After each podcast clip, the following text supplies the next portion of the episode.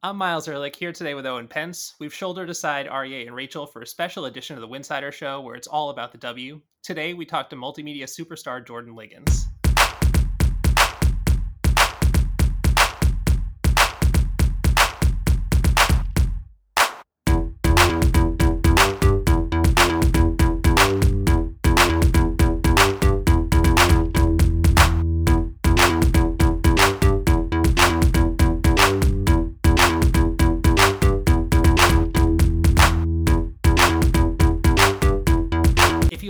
Show, please consider joining our Patreon community at patreon.com slash winsidr. For less than a cup of coffee a month, you can directly show support for the hard work we do covering the W. And don't forget to see our amazing staff's written content, uh, content over on winsidr.com. And if you're looking to get tickets for the WNBA Finals, thanks to our sponsor TickPick, you don't have to worry. The original no-fee ticket site and official ticketing con- partner of the WNBA champion Chicago Sky, although they're not repeating this year. Uh, use the link www.com, uh, slash winsidr for all your upcoming ticket purchases for the WNBA and more sporting events. Well, Miles and I are extremely excited uh, to have one of our favorite WNBA reporters on the show today, the one and only Jordan Ligons. Um, we're both huge fans of Jordan's and could go on forever raving about her work. But in the interest of time, I'm just going to read this fantastic bio that was presented to us. Respected for her reporting on women's sports, Jordan Ligons is the host of The Buckets 5, the series that celebrates the WNBA on the Wave Sports and Entertainment Buckets channels. As a black woman covering sports, Jordan is keenly aware that more often than not, no one else in the press room looks like her. Proud of her blackness and frequently sporting her natural curls, she wards off negative vibes with her infectious positivity and commands respect. She's been published in GQ, Essence, The Ringer, and more. She hosts Take It from LA, the latest series from Jordan Basketball, where she talks about how fashion, culture, and basketball make the city so great. And as if all that wasn't enough, she also co hosts the weekly podcast Spinsters with Haley O'Shaughnessy on the Blue Wire Network. Jordan, officially welcome to the show. How are you? I'm great. Wow. Thank you so much. What an intro. We, we just, gotta we gotta yeah. roll off the red carpet. All right. I mean, it's we're just both super super excited to talk to you, and we just have so much W stuff to talk about. So it's really a perfect time. Yes. We want to get into some of the amazing stuff that you're doing in a little bit, but first we have to talk about what went down on Thursday night. Uh, tied at the half. Chicago Ooh. goes up double digits after the third goes ice cold. Connecticut rattles off 18 straight to end the game, and another year goes by without a repeat champ. What what are you thinking as you're watching that game about the Suns' chances midway through the fourth quarter? I was thinking there's no way Chicago is going to give this up, right? Like that's what I kept saying out loud over and over. I'm like, there's no way. There's no way. And Connecticut Sun made a way. They forced their way into the finals, just like the Connecticut Sun always do. They're gonna make a way out of no way. Um, I didn't. I had Connecticut in the finals, but I think Lexi Brown tweeted we were talking about it, you know, a couple weeks ago. We both had Connecticut in the finals, but we're both shocked that it happened this way because it felt like Chicago had that game in the bag. Um, and I don't even know. I think there needs to be a word beyond ice cold because zero points for almost five minutes is unheard of until the last time that they did it against the New York Liberty. So I I don't even know what this term is. I don't know if it's going to be called like Chicago skying or something, but it's it's too much. I don't even know what to do with that information of laying a goose egg in prime time in a closeout game. Yeah, it was like you said, it was like the first game of the postseason when they went. I think that was three and a half minutes or something like that, where the Liberty rattled off however mm-hmm. many they had to to come back late in that game. Um, but for a team that is just so cohesive offensively, it's weird. And and as a champion with that experience, it's weird to see them get tight in that moment. And that's what we were seeing last night. It felt like, especially from vets like like Sloot and Quigley and and even mm-hmm. Candace didn't have her strongest game. Yeah, I was uh I don't know what was up with Quigley. Kind of the whole series, she she wasn't really there. And then Sloot was also out of character. I think she was just making not the best passes or decisions. Like, you know, literally like the one where she tried to throw the pass to Emma Meesseman and it hits the backboard. You're like, whoa, what? Is this the Courtney Vandersloot that we idolize and know?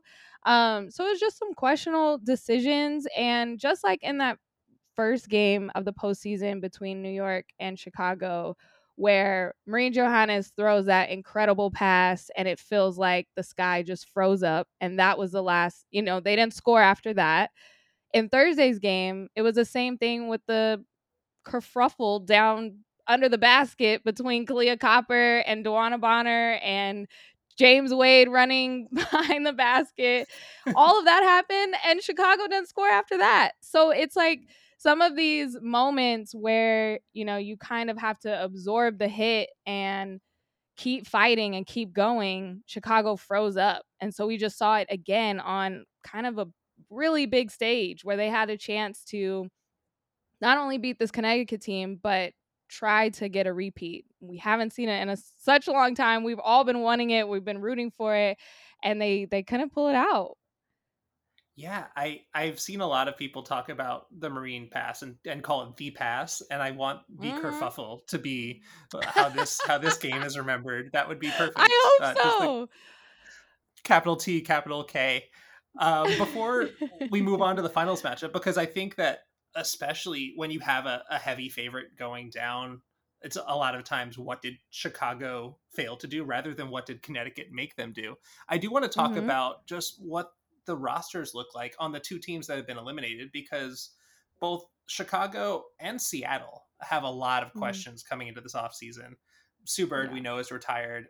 Allie Quigley all but hinted at that, or she definitely hinted at that. Um, and then mm-hmm. Sloot has talked about potentially wanting to just play overseas, especially prioritization is going to be a huge question. Candace, everyone's, I mean, every time she steps to a microphone, people are asking her that question. And if we're tired of hearing about it, I can only imagine how tired she is I about know. answering that question. Uh, but yeah, she's been saying for years now that there are more yesterdays than tomorrows. Stewie's a free agent, so the balance of power can really shift there. Do you think that those two teams, that their windows have closed, Chicago and Seattle? Oof. I think we've we've just been talking a lot about these windows uh recently, especially in different uh press conferences and just looking at the makeup of all of the teams that are at the top right now. Um, I think Seattle, it it is seem like the window is closing, um, especially if Stewie doesn't come back. I think the prioritization rule is a huge question mark for superstars. Like I think you have to look at if a Breanna Stewart is saying, "Uh, I don't know. Like I'm not sure. I'm not 100%." Gabby Williams said that too for Seattle. You're not going to have Sue Bird, you're not going to have Briann January. You're not going to have a lot of these core players. Is it the same team? Are we even comparing the same team of of this year to next year? And I feel like with um Chicago too, you know, we were talking about the Chicago team, their window closing before Candace even got there. Like, I know I was saying that. I was like, eh, can Courtney Vandersloot ever get a championship? Like, she's, they've been close. They were failing. They were closer and then they failed again. They made it all the way. They got their ship. I, I think they're, they're done. Like, I don't, I also don't picture Allie Quigley coming back and Courtney Vandersloot not. Like, they are a package deal as they've they've said before. So I I think we have to start imagining a league where some of these vets that have been here that have been trying to get multiple rings have been trying to be at the top are maybe not there anymore. And for CP3 that's my question. That's probably my biggest question going into the off season is if she's going to come back. She is the master at being vague and you know not exactly telling us her exact plans she did that when she left la too not until the last minute and she has her power to do so um but i i, don't know in the in this last game it wasn't the candace parker that we are used to. Um, she had an incredible season, but I think getting into that postseason where the games are the days are long, the games are longer. Um, is she still have it? I think that's the question she wants to ask herself and make sure she comes with the correct answer that's best for her and her family. And we have to respect it every time she gets in front of the mic, like you said, we're going to ask her about it because we're fans of basketball and we love her and we love watching her play. But she's going to make that decision at the end of the day, just like all of these players with the prioritization rule. I, I totally agree. I, we 100% have to respect it. Emotionally, I'm just not I'm not ready for Candace Parker to retire from the game. But you know what? We're gonna we're gonna watch her flourish no matter what she does. I think it's interesting that you brought up Gabby Williams um, because you know in talking about this prioritization, like like you said, the the superstars kind of are looming the largest. But I think Gabby's an interesting player here because mm-hmm. she's someone who is a superstar overseas and you know has played at that MVP level and gets paid considerably more. Um you know i guess my question here is like do you think the WNBA played itself into a corner here where not only do you have the Stewies and the Sloots and these superstars who might say, you know what, I'm just going to play overseas now, but you also have some really key role players like Gabby Williams being like, you know what, I'm I'm not as appreciated over here as I am overseas. Definitely. I think it's a hard decision for anyone and especially when we're talking about money here. Like we're in the players' pockets. We can't say, well, you're a superstar here. We love you. We love watching you, but we're not going to pay you the same. So please do us a favor and play in this league. We can't say that. like it's their livelihood, it's what's making them money. And I think Gabby Williams kept it real. She was like, if the bag is overseas, I'm going to chase the bag. And you can't fault her for that. But as fans of the WNBA, as fans of the game, it hurts that it came down to that. You know, like we, I would love to watch Gabby Williams play full court defense nonstop for 10 more seasons in the WNBA. But if that's not where the money is, if that's not where she is appreciated, you can't fault her for that. And I expect there's going to be a ton of players that are making that tough decision. And it is a tough decision because we are seeing what has happened with Brittney Griner overseas. And we have seen the dangers and the unknowns of what playing overseas entails. And so when I've talked to players, they're like, well, I don't know if I'm to go play overseas. But then you have other people where it's like, I don't know if I'm to play in the W because I can't make enough money. So it's not just about basketball. It's not just about the X's and O's. These are players that have to make decisions based on their families, based on their livelihood. And it's unfortunate that it has to be that type of decision. I wish it was just about hoop. And it's like Gabby Williams, like, all right, who's going to play me? That's where I'm going to go, you know, play with. But it's not about that. And this offseason specifically, with this rule coming up in the CBA, there's going to be a lot of players having to make that tough decision. And if the WNBA doesn't budge on that, either you know a vote or something to adjust this rule or pl- playing paying the players more to play here then we're going to be watching a league that's missing some key players because of those tough decisions that they had to make and we can't fault them for that it's it's so true and i'm really glad you brought up the because i do think we get you know we get lost in the the basketball of it all because that's what we love and and mm-hmm. You know often forget that like these are real people and yeah. some some real stuff goes down uh, as we've seen um moving ahead to the to the finals here i mean we got a we got a tasty finals matchup starting on sunday i want to i want to start before we break down the the series uh, by just talking a little bit about the 26 year old two time MVP A'ja Wilson. Uh, oh my what, gosh! Right? Come on, we gotta we gotta celebrate celebrate that accomplishment. I, she's only the the third uh, current active player with two MVPs. Candace Parker and Elena Delle Donne are the others. All kinds of other accolades. Only just entering her prime. It's ridiculous. What impresses you most about A'ja in any capacity, hoops, otherwise, just just her as a person? I love her so much. Like I, I think I tweeted after the MVP announcement and she was my MVP. I, I was rooting for her to get this award this year. I love when great things happen to great people. Like she is just an all around great person. And something that I was witnessing this season in her was focus. Like she was so focused. Every time she stepped on the floor, you just from watching her through a screen, you felt that focus. It was the determination. It was the this is my time. And it's so wonderful to see a woman, a black woman, just claim that, like claim her saying, This is my time to shine. Ever since she won it in 2020, you know, she has been saying, I'm at the prime. I have a franchise behind me. I have a team behind me with other superstars, but I'm the leader and they're looking to me to play well. You've heard her talk after she doesn't have great games. She owns up to it. When she has great games, she's humble and gives her praise to her teammates. You just can't have anyone more deserving of this award and to win defensive player of the year award. I think that also goes with that focus. Like, I'm going to do anything in my power that my team wins. And they finished the regular season number one. I think they're going to be champions at the end of this.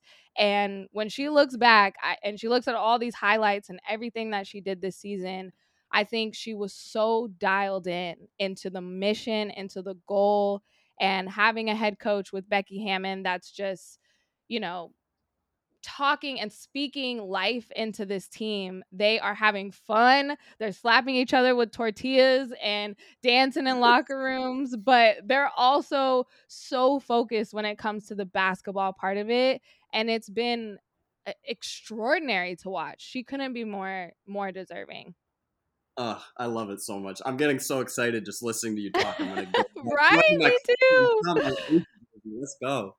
Um, so, and I love to the point because it is so true. Like it's such a, a, a, delicate balance of like just enjoying yourselves and, and having fun, mm-hmm. and then being so locked in when it matters. And you can see it like in their eyes when they're playing. It's like A'ja A'ja is on a mission. It's it's awesome. Um, another person on a mission, Chelsea Gray, just oh absolutely oh ludicrous what she's doing. I don't even know like what the question is. I guess other than like, have you seen anything like what Chelsea just did to the Storm?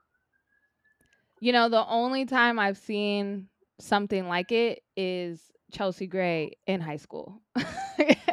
I grew up in Sacramento and she was going to a school in, in St. Mary's, which wasn't too far. And um, the Sacramento High School, that was the biggest school, you know, in my city, was going against Chelsea Gray. It was at the old Kings Arena, old Monarchs Arena, which we'll talk about, an Arco Arena, you know, CIF championship. Chelsea Gray was in her bag. She was doing exactly what she's doing now at like 17 years old. She was so good. She's always been so good, even when she was at Duke. I think a lot of people look at her and are like, oh, you know, are are you a point guard? Like you're tall, you know, maybe you're built a little different. Are you like the fastest person on the floor? It doesn't matter. She will eat you alive. And I think it goes with that focus, right? Like she put her team on her back. She said, "Hey, everybody jump on. I'm about to drill these shots real quick. Don't even worry about it. Don't even ask me to pass it. I'm going to make these and then we're going to go to the finals. And I just think everybody was like, all right. And they just went with it because that's who Chelsea Gray is. And as a Sparks fan now, I got to witness that up close. You know, she's played in the Drew League here in LA. She is just that person. She's that player. She has so much fight, so much grit in her but it's also the, you know, what she said after that game. I put the work in. Like I love when that happens. When players put the work in and they're reaping the benefits, that's how it's supposed to happen. And so what what we're witnessing both from A'ja and Chelsea is like like I said, it's my time. I was put on this Aces team with my leadership, with my championship experience to carry this team to the finals Yes, I have an MVP. Yes, I wasn't an all star. What the heck? How did that happen? She was not an all star this year, but she's carrying this team, and it has been so fun to watch. I I know I said this. I feel a little bit like a buzzkill. I said this a few minutes ago, but we were not giving Connecticut enough respect, and I don't want to get the disrespect narrative coming oh, at us. Oh God! Okay, let's do it. but we, we, need to talk about the other team. This is not the only team with an MVP. I know. I forgot. I really forgot. Sorry, Curt. Sorry, Curt. Sorry, Curt. Hope you're listening. Uh, how can the Sun, as a team, pull off this upset, though? And what what has to happen for for them to win these finals? I think I think Alyssa Thomas is just gonna have to beat everyone up, and then you know there's just no one left to play. No, I'm just kidding. But they're just gonna have to. It's gonna be toughness, right? If the Aces come in after listening to this and they're like, "Wow, we're the best team ever. We don't have to worry about anything."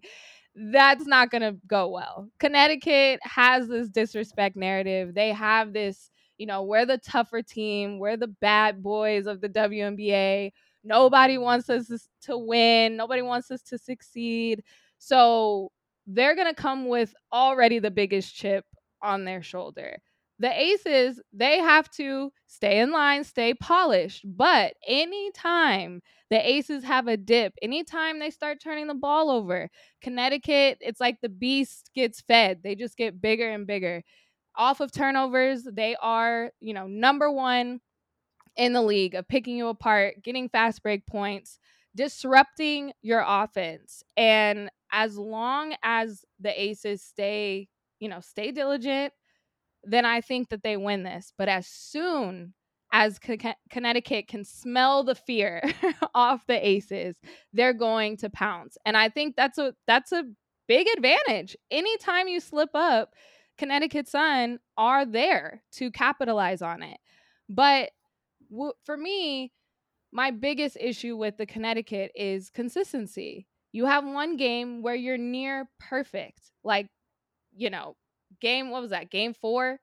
I mm-hmm. was like, where has this team been? This team is to be feared that they beat the Chicago Sky so easily. And that's the team that the Aces should fear but you don't know which team is going to show up. Is that team going to show up or is it the team that couldn't make a layup in the ocean?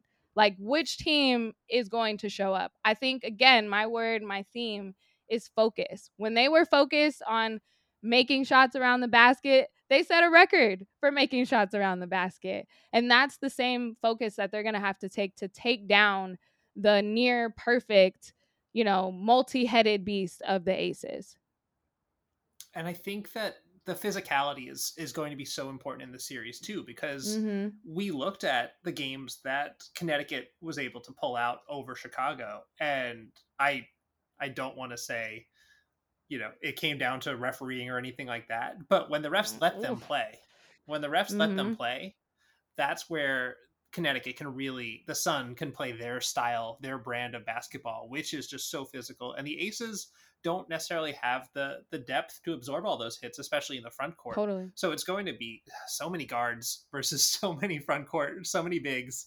Um, and it's mm-hmm. going to be an interesting matchup, and it's it's just seeing which style. But hopefully, because the Aces are in this game, we're going to force Connecticut to play a, a, more fun style of basketball because we deserve that for the finals. We do. You, we totally do. Which which player on Connecticut do you think can really make the push besides Alyssa Thomas, who we've seen her put the team on her back before, mm-hmm. right? We've seen her have those ridiculous games where every push shot is going in and and she's got a triple double. um, but outside of those those big three, right? Because we finally got to see that big three together with with DeWanna Bonner and with JJ. Who can mm-hmm. be the the player that can make up some of the ground that they're, they're losing because the, the perimeter defense is going to be their problem and not having Jasmine Thomas is a problem. Yeah. How can they overcome that? You know, I don't know if this is a hot take or not. I don't think so, but DiJonai Carrington needs more minutes. Like immediately. She Yes. is that microwave player, and it's so obvious. Because sometimes, you know, Connecticut can get in those ruts when they are, you know, they're holding opponents. It's strong defense, but they can't get a bucket. DiJonai checks into the game. She immediately gets a bucket. And it's not even how she does it. It's not like she's coming in and shooting threes. She knows her minutes are limited, so she's just trying to score a bunch of points. She attacks the defense. She makes them play defense. She's driving to the basket. She's getting layups on these tough defensives. We saw it over and over throughout the season, and we saw it over and over throughout these playoffs. I think that she has to get more minutes in this series. The guard play is going to be extraordinary. We know this. The post play is going to be amazing with whoever A'ja is guarding, with JJ, with Bree Jones. But putting in DiJonai Carrington will make the Aces guards have to think twice, have to be on their toes, have to know where she is because she's slashing, she's driving, and she just needs more minutes. I need more of her on the floor. I don't even think she got enough minutes in game five. They still pulled it out, but I, I need her more on the floor. I think she makes other people better and she makes the their opponents just be on their toes, second guess, and be more alert. I love it. I couldn't agree more. I love when she gets the ball on the perimeter and does a little fake and then just her like drives to the hoop and the layups. Mm-hmm. It's like signature move. It's the best. Um, do you enjoy watching the WNBA? We, us three, obviously sure do. Come hang with the Winsidr team on Playback. It's a fun new way to watch WNBA games with your friends and make new ones. Our link is getplayback.com backslash room backslash Winsidr. I, uh, first of all, Owen, flawless. Uh, man, that, that, that, that was good. I was like, Wait, are you asking me? Do I like the WNBA? I totally do. I hope you got that by now, right?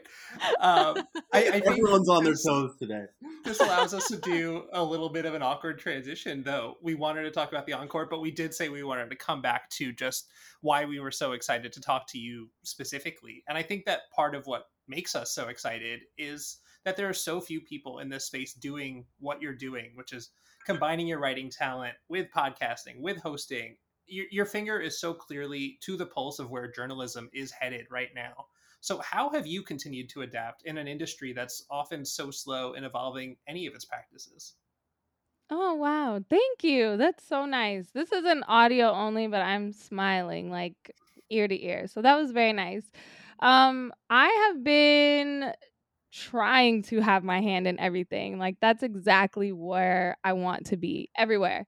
I want to try everything. I'm don't know if I'm great at everything, but I I just want to try it. I want to make sure that these WNBA players and these women's basketball players stories are everywhere. I don't see them enough and there's so many of them and they're so great as humans and as players that I want to tell them. And they could be told on audio, they can be told on video, written, um, play by play. There's so many ways to tell those stories. And I've been having so much fun carving out all these lanes and trying all these things where um, stories could be told and listened to and, and shared. So that's what I've been trying to do. I'm like a journalist octopus, like putting my hands and my talents everywhere because it's been so so fun and the feedback has been great. I think um, you know, the past couple years, I've really been trying to follow my passion, and my passion is with women's basketball and WNBA. And I don't think there's enough of us. Like, there's just this small group of us where we just band together and we just fangirl out on all these players, on the history. And I just want to bring more people into that. And just like on the NBA side, you know, from past work, either at the ringer with spinsters, there's so many other ways that you can connect with players or with the league. And we see that all the time, you know, in NBA with with LeBron or with other things. Sometimes it's off the court things that connect you and watch them on the court. You may not be a I don't know, Chicago Bulls fan, but you are connected to some of the players and you follow them on Instagram. So you tune into the game. And that's what I want to do for the W as well. If you're not a super fan, it's really hard to be a casual fan in the WNBA because of all the hoops and different things and different ESPN channels that the games are on. You have to really be committed to watching it. Um, but the stories is what really brings everyone together and makes everyone a fan. Uh, I mean, what I love about what you just said is how wholeheartedly you celebrate the players and their stories. And so I want to turn it on to you for a second and give you a chance to celebrate yourself because you deserve to. Um, what, uh, and you can name as many things as you want here, but you've accomplished so much in the in the basketball space. What are you most proud of professionally in terms of things you've already accomplished? Oh, that's a good question. I think you're right. I, I don't think I think about this enough uh, of what I am most proud of. I think I'm most proud when, you know, I interview a WNBA player, and this happened a couple times this season with the Buckets Five, where we're sitting and we're not talking about basketball at all. And they, you know, the player just says, That was so much fun. No one asked me that before. No one cared to ask me that before. And I've always been proud of those moments. You know, I interviewed Rhyne Howard when she was still at Kentucky, and it was just a fun piece about why she wears her headband upside down. Like it wasn't anything about why she wasn't the player of the year or stats or and you know Rhyne she's so quiet and shy and I asked her about her being in a sorority and I asked her about her mom being her coach and you know, how she cheers her on. And I asked her about if she knew that Rondo wore his headband upside down. And she was like, no, I was 10 years old. And I was like, oh my God. But all of those things, you know, and, and she told her PR person after, she's like, that was one of my favorite interviews. And that made me so proud because it wasn't about the basketball, you know? We have to make sure that we're sharing the whole story of these players as people and sometimes we get so lost in that with, you know, true shooting percentage and the analytics of their zone defense versus man. Like those are fun too. We can nerd out, but we can't forget about the players as people. And whenever a player says, you know, thank you for asking that, or no one's ever cared to ask that before, I'm always proud in those moments. That is so funny you just mentioned that because when Miles and I were prepping for the pod, I literally said, what we're not going to do today is mention Chelsea Gray's true shooting percentage. like there's, there's times for that, but we're not. This is that's amazing. Um, and I mean that's what I love so much about about the buckets five. I wanted to ask like because it's just it's such a fun show and and it is so awesome hearing about these stories that people you know might not know enough about or have never heard um, how how did this show come about yeah, so my good friend Sean Yu, we work together at the Ringer, and he works at Wave in the Buckets arm there. And he said that, you know, we're going to be partnering with the WNBA. I have to have Jordan a part of this in some way. And he called me, and that's when we just started brainstorming. And it was interesting too with the Buckets community because, you know, they are really heavy in the NBA. But I felt alignment with Wave and Buckets because they're like, we want to introduce people to the WNBA. Like, we want to create new fans for the league. And uh, that's everything I stand for. So I immediately got behind that. And the tone was a little different. You know, I felt like with my written work or with other, you know, interviews like this, I'm talking to people that know the W, like we breathe it. But with buckets, it's kind of like introducing. So some of the things that maybe is common knowledge to us as super fans, I want the buckets community to be like, "Oh, I didn't even know that," or "Who's that player?" or "Wait, am I a Sky fan now? Like, I want them to have those questions so that they become new fans of the league, new things that they're discovering. And that was a fun challenge to just be like, hey, I know this amazing secret. The WNBA is amazing. It's basketball. just like the NBA. Crazy. Come watch it. And that was kind of the tone. And also bringing in players who maybe don't have that platform to sit in a really cool studio to talk about their career and talk about their life, how they got to this point. And a lot of the players were just so um, honored and had so much fun and was like, why isn't there more of this? I was like, just you wait, I got you. Um, so I always consider myself like an ambassador of the W, ambassador of this league, of this game. And I was able to do that with buckets. That's that's so great. And I feel like we could be here all night just talking about this because I'm also just thinking about how my fiance does not love sports or basketball, but mm-hmm. when she'll sit down to a game, she asks me who's dating each other, which oh, that player has I know that dog. I follow that dog on Instagram, and and oh, what's the beef here? And that's kind of her entry point. Um, so it's it's great yes. to just have all these different stories, and there are just so many ways to to engage the fan base. And I think that the W with the access that the players are are willing to share of themselves, mm-hmm. and because the league is still still small, it's still a community, like you said. Look at WNBA Twitter, which which is kind of its own kind of bubble there. Mm-hmm. Um, it's still growing, so I think that that's such a, a cool uh, angle and approach, and it's just we need more different avenues of content because yeah, Winsidr, we're talking inside the lines, right? Like we're we're on the court for most of what we're talking about. Um, yeah. And I think that there's a, a place for that. There's a place for the transactions and everything. But totally. I know that I just love and and as media members we get to learn so much about these players and that's why we love doing this work. That's why we love being in this space is, is that we just have such a deep profound respect for what they're doing and totally. we've talked about the multiple jobs and we've talked about raising families right? And it's just there's so much that goes into it. Um, so i i just really love and i keep saying that um, that uh, you are bringing some of that to light um, but just a couple of things before we let you go. Want to bring it back to the court for one second. So yeah. at risk of jumping too far out is there a move that you want talking about some of the drama a move that you want to see happen this off season? And also we came prepared with answers too so we're not going to leave you on an island here okay. with a hot take.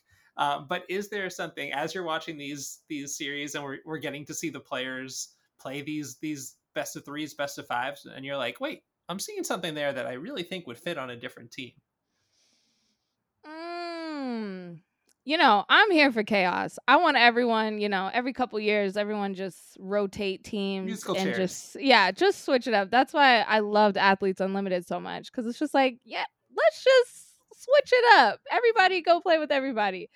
Um, but I, I think we talked about it a little bit. Bri- Breanna Stewart is who I have my eye on. I Matt Ellentuck was like starting rumors on Spinsters a couple weeks ago about Breanna Stewart going to New York.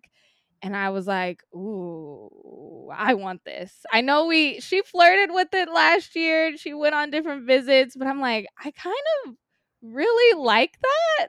It's Not to it's a good fit. I think she would actually fit with that team. They need you know, one more player because every team, like I say over and over in the WNBA, is a super team. Like you, it's mm-hmm. just what it is.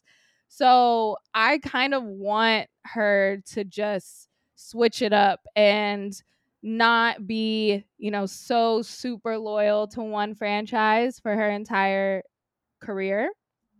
That may I can just hear the Storm fans crying. Like I don't know if that's what that sound is, but um yeah, I, I want that. I know the league would probably go on fire if she left Seattle, or you know, we talked about if she doesn't come back at all.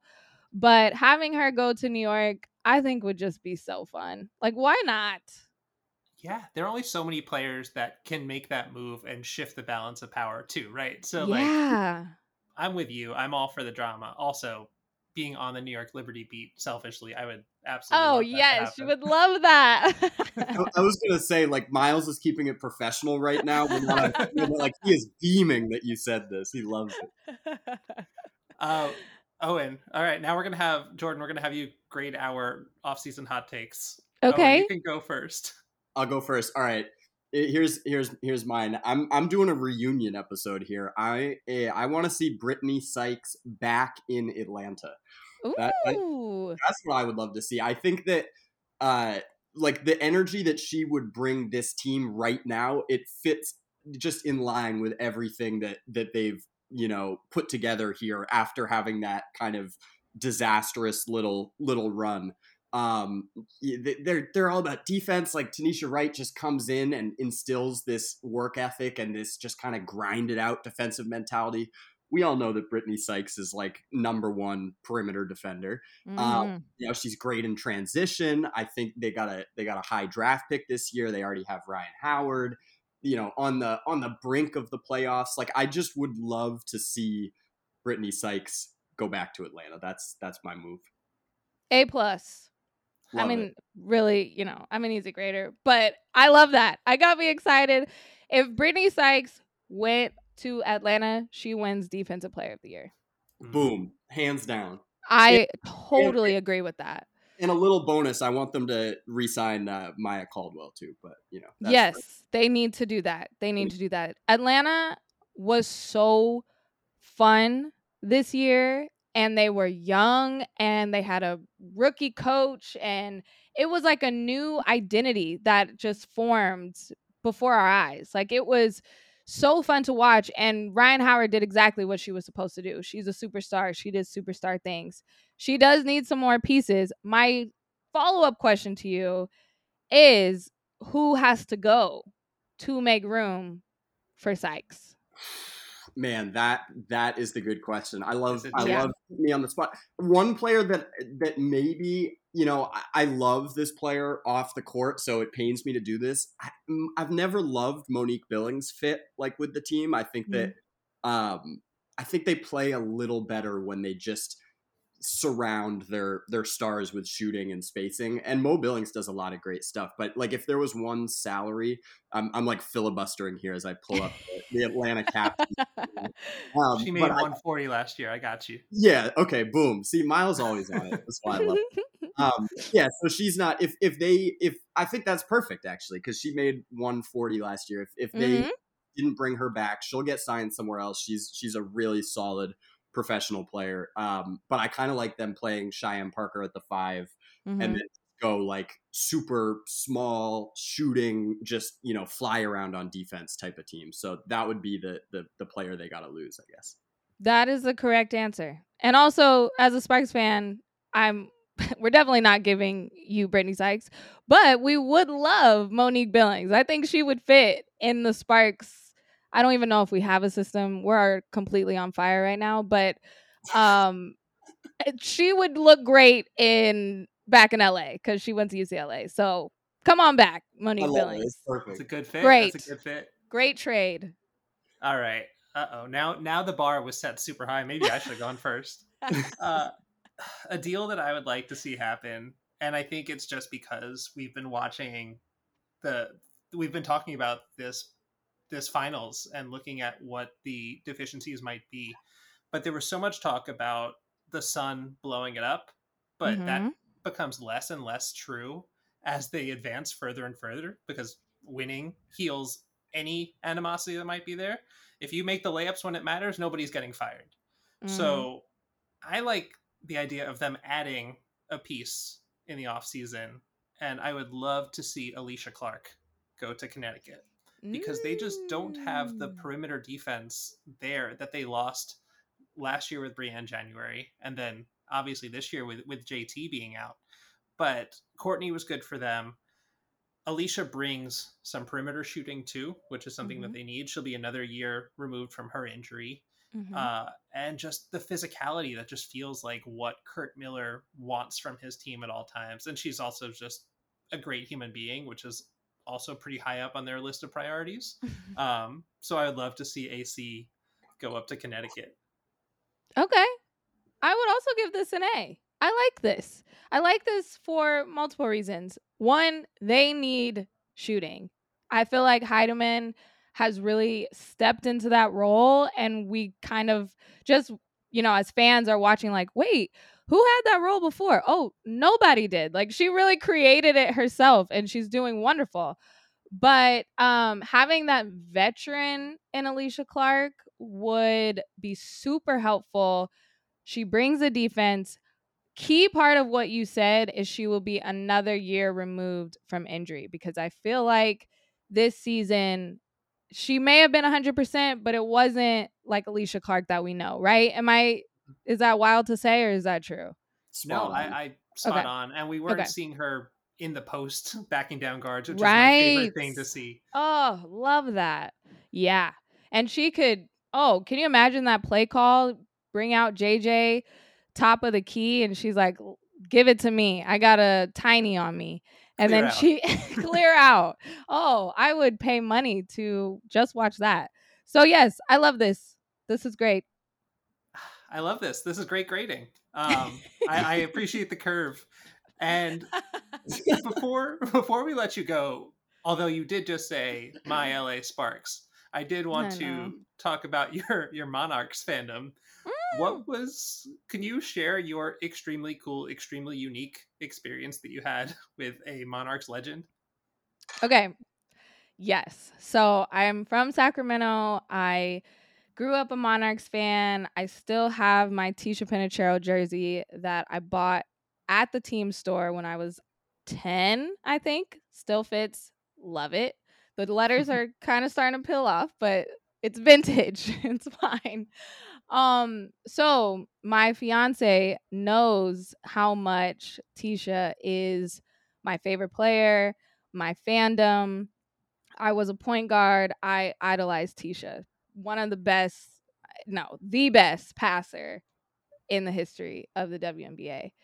So, on the evening that I was getting proposed to, I didn't know exactly what was happening, but we were at a fancy dinner and my fiance pulls out a cameo of Ticha Penicheiro telling me how proud she is of me and I start crying. I thought this was the surprise. I didn't even think that I was getting proposed to after this because my fiance disguised it as like a work appreciation dinner. And I thought that was a surprise. Ticha was on Cameo. She's telling me how proud she is of me, and I'm just crying. And then he proposes. I say yes. It's wonderful. We're getting married in a couple weeks. But I go to the WNBA draft and I see Ticha at the hotel. I panic. I sweat. I go the other way. I'm like, I'm not ready. I'm not ready. This is my idol, but I'm going to see her again later and then I'm going to tell her about the proposal story. It's fine. So I ditched that one, dodge her. Then later, I see her again.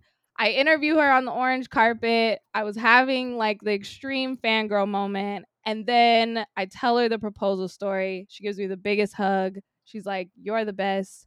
Now we're like friends. I text her. We're going to work together with her players and the Buckets Five. She's the coolest. And it's just a full circle moment. That's that's incredible. And it just, yeah, full circle because it comes back to just the connections that you've built and it's a two-way street it's not just you sharing the stories but they the players and your idols have become part of your life as well um, and before we before we get out of here i did want to share a, a not as cool but a proposal story that i had um, because liberty media day this year we come back from the break and i got engaged in the off season as well um, nice congrats Thank you, and congrats to you. I didn't want to cut you off, but congrats to you. You Thank said you. a few weeks from Thank now. Thank you so much. Um, I'm sure you're stressing. Um, I am. But one of one of my first questions was to Michaela Onyenwere, and before she answered, she said, first of all, congratulations, Miles, on your engagement." And she's up there with Dee Dee and Sammy, and they they just all kind of explode. And it was a rare moment that I was the focus of what was going on in that room, and it was Aww. just really really heart like heartwarming and sweet for me um, so I just love how intertwined the W has become in both of our lives. Mm-hmm. So it's mm-hmm. just very, very amazing and and just why we well not why we do it, but it's a nice little perk. it has totally a, is. Uh, has a podcast ever ended on a more wholesome note? This is, this, I love it. Well, Jordan, I mean, we appreciate you taking the time so much. This was this was so fun. Um, where can we? Where can people find your work? Anything you want to plug? Any last notes? Like, floor is yours. Yeah. Well, thank you guys so much for having me. These playoffs have been amazing. I can't wait for game one. It's going to be so much fun. I actually can't wait. I feel like there should be a countdown somewhere in my house. But you can find me on Instagram at Jordan Ligons or on Twitter at underscore Jordan Ligons. And you could subscribe to the Buckets YouTube to watch all of the Buckets 5 interviews and videos it's a blast, and some of your favorite players are on it, and you can get to know them more. Thanks so much, Jordan. This is a lot of fun. Yay. Thank you. Talk soon.